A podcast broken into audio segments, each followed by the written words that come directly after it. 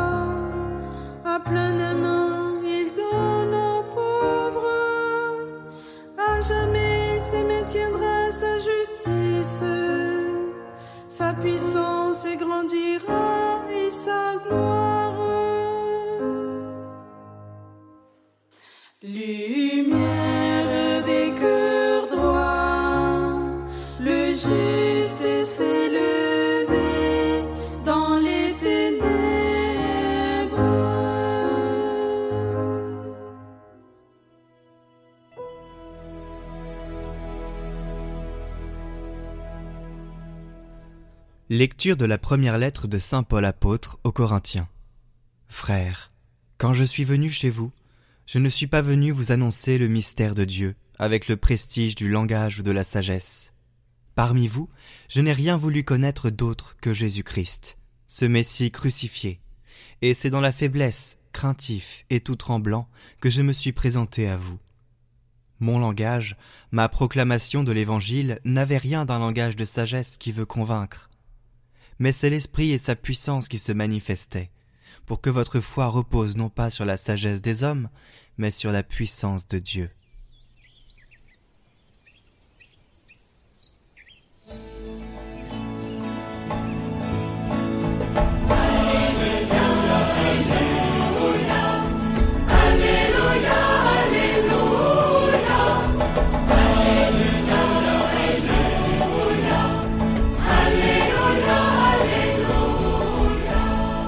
Évangile de Jésus-Christ selon Saint Matthieu. En ce temps-là, Jésus disait à ses disciples, Vous êtes le sel de la terre. Mais si le sel devient fade, comment lui rendre de la saveur? Il ne vaut plus rien. On le jette dehors et il est piétiné par les gens. Vous êtes la lumière du monde. Une ville située sur une montagne ne peut être cachée. Et l'on n'allume pas une lampe pour la mettre sous le boisseau. On la met sur le lampadaire et elle brille pour tous ceux qui sont dans la maison. De même, que votre lumière brille devant les hommes. Alors, voyant ce que vous faites de bien, ils rendront gloire à votre Père qui est aux cieux.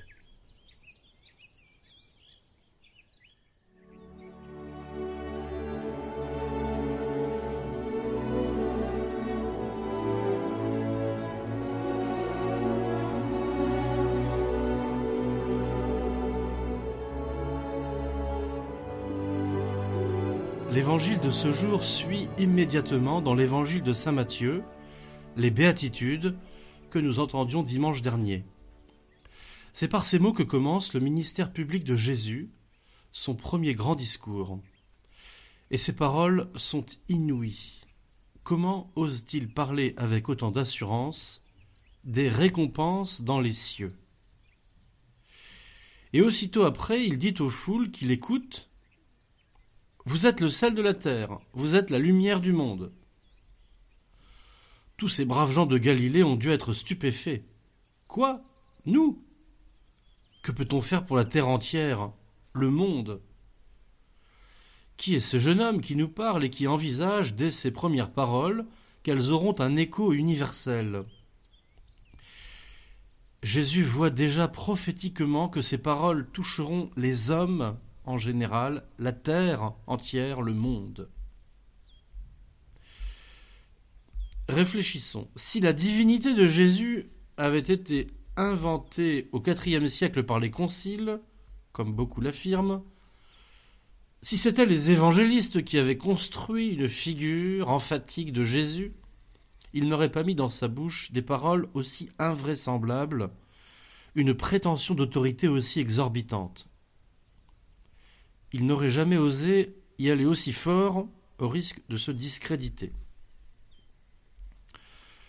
Nul n'a jamais prétendu connaître quelles seront les récompenses dans le royaume des cieux, ni appelé ses disciples à être la lumière du monde. Ou bien ce que Jésus de Nazareth a prétendu est légitime, et il est le Fils de Dieu venu du ciel, ayant pouvoir sur toute l'humanité, ou bien ce ne sont que tes affabulations, et les évangiles n'auraient jamais traversé les siècles sans prendre une ride. Notre Seigneur Jésus-Christ nous appelle donc à être le sel de la terre et la lumière du monde. Les deux métaphores sont antinomiques et se complètent. Le sel s'incorpore aux aliments que l'on mange, et ce qu'on lui demande, c'est que sa, sa saveur se fonde dans celle des aliments sur lesquels on le répand. Si la bonne dose de sel est mise, on ne se rend même pas compte de sa présence. Plus sa vertu reste cachée, plus le sel disparaît de l'attention, mieux il remplit son rôle. Il en va ainsi des disciples de Jésus dans la société. Leur témoignage est d'abord, Jésus commence par l'image du sel, celui des œuvres bonnes que produit normalement toute conscience droite. S'il n'y a pas comme fondement l'appartenance à l'humanité commune et la loi naturelle, la religion est un système religieux artificiel déraciné de l'humus commun à tous. Et cela produit le plus souvent une perversion de la religion quand elle se croit autorisée à s'affranchir de la loi naturelle, du bon sens commun. L'aliment auquel le sel donne goût, c'est notre âme humaine, nos facultés, nos vertus naturelles. La foi doit s'y mêler, relever leurs capacités, les enrichir. La foi surnaturelle reçue au baptême est greffée sur notre âme, et elle doit peu à peu tout pénétrer, assaisonner. Cela conditionne la crédibilité de notre témoignage, la vérité de ce que nous prêchons. Sinon, on se rend méprisable, et pire encore, on rend méprisable la foi dont on prétend être un super témoin. Si le sel devient fade, il ne vaut plus rien, dit Jésus, on le jette dehors, et il est piétiné par les gens. On doit être au moins aussi honnête, bon voisin, bon conjoint, bon parent que le lot commun. Nous voyons à répétition ces derniers temps les perversions morales que peuvent engendrer les meilleures raisons religieuses. Notre foi religieuse doit être reliée à notre humanité commune, car notre Dieu, l'objet de notre religion, est aussi notre Créateur. La fracture entre loi naturelle et foi surnaturelle, c'est le sel qui ne s'incorpore pas dans les aliments.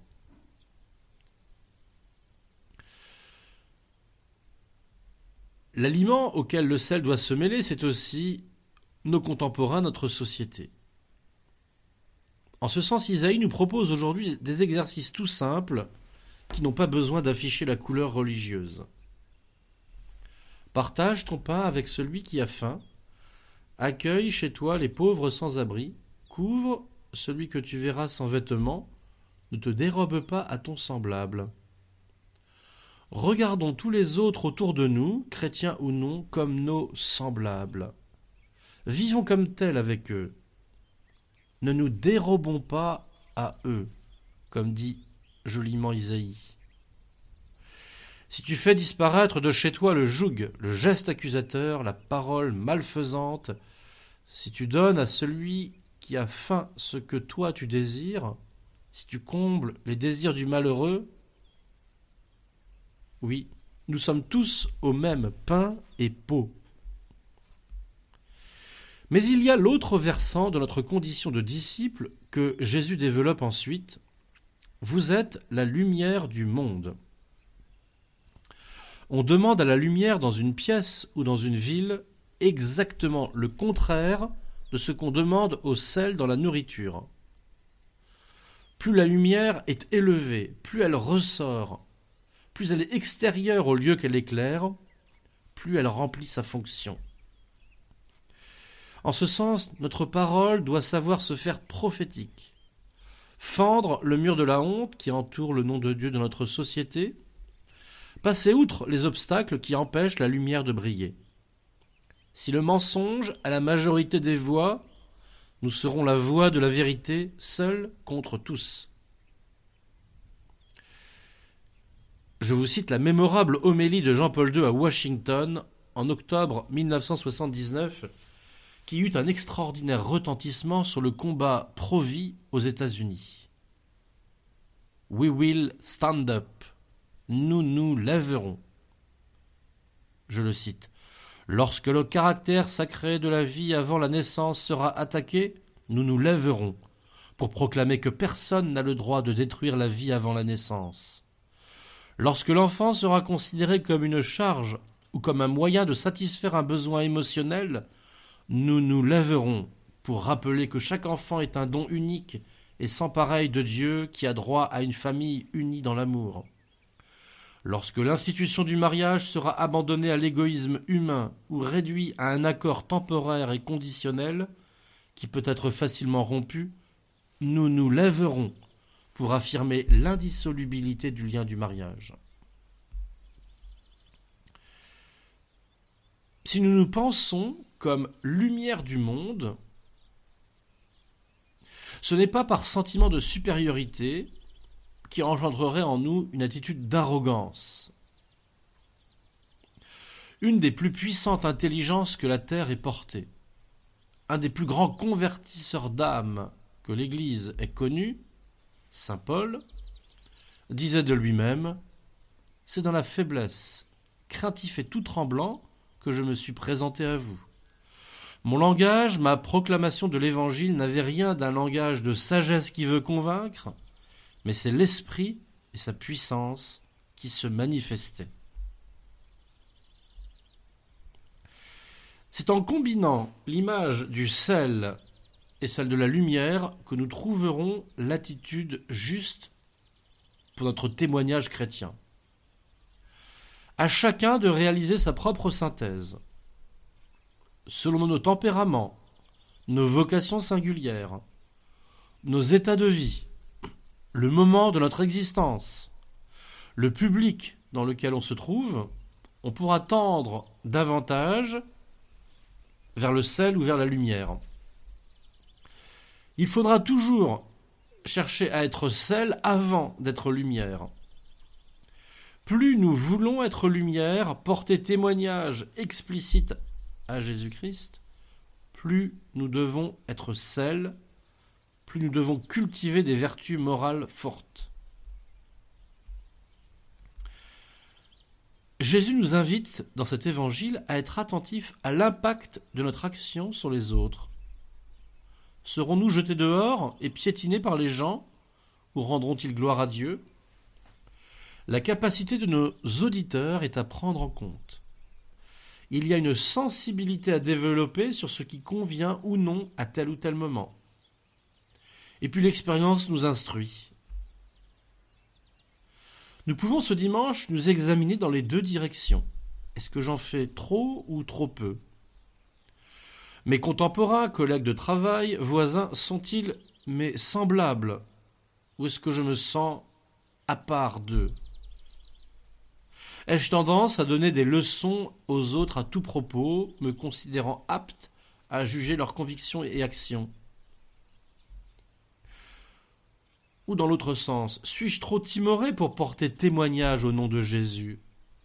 Ma crainte de parler de ma foi, de ma vie religieuse, des exigences qu'elle impose, n'est-elle pas davantage mue par le désir de ne pas nuire à ma position sociale, au confort de mes relations familiales et amicales, à ma bonne réputation, plutôt que par le bien des âmes et leur salut Jésus n'impose pas un comportement prédéfini au témoignage de ses disciples, il donne deux images, le sel et la lumière, et nous invite ainsi à chercher en nous-mêmes la solution, chacun pour soi-même. Demandons à l'Esprit Saint de nous suggérer ce qu'il convient de faire.